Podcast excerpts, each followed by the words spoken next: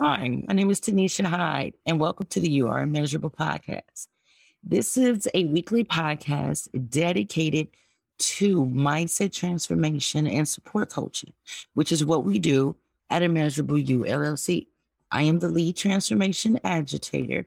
And what I want you to keep in mind and to realize that we're going to be exploring and talking about is the fact that in order for you to pour out from yourself, you have to make sure that you have been filled with the good shit because no one can pour from an empty cup.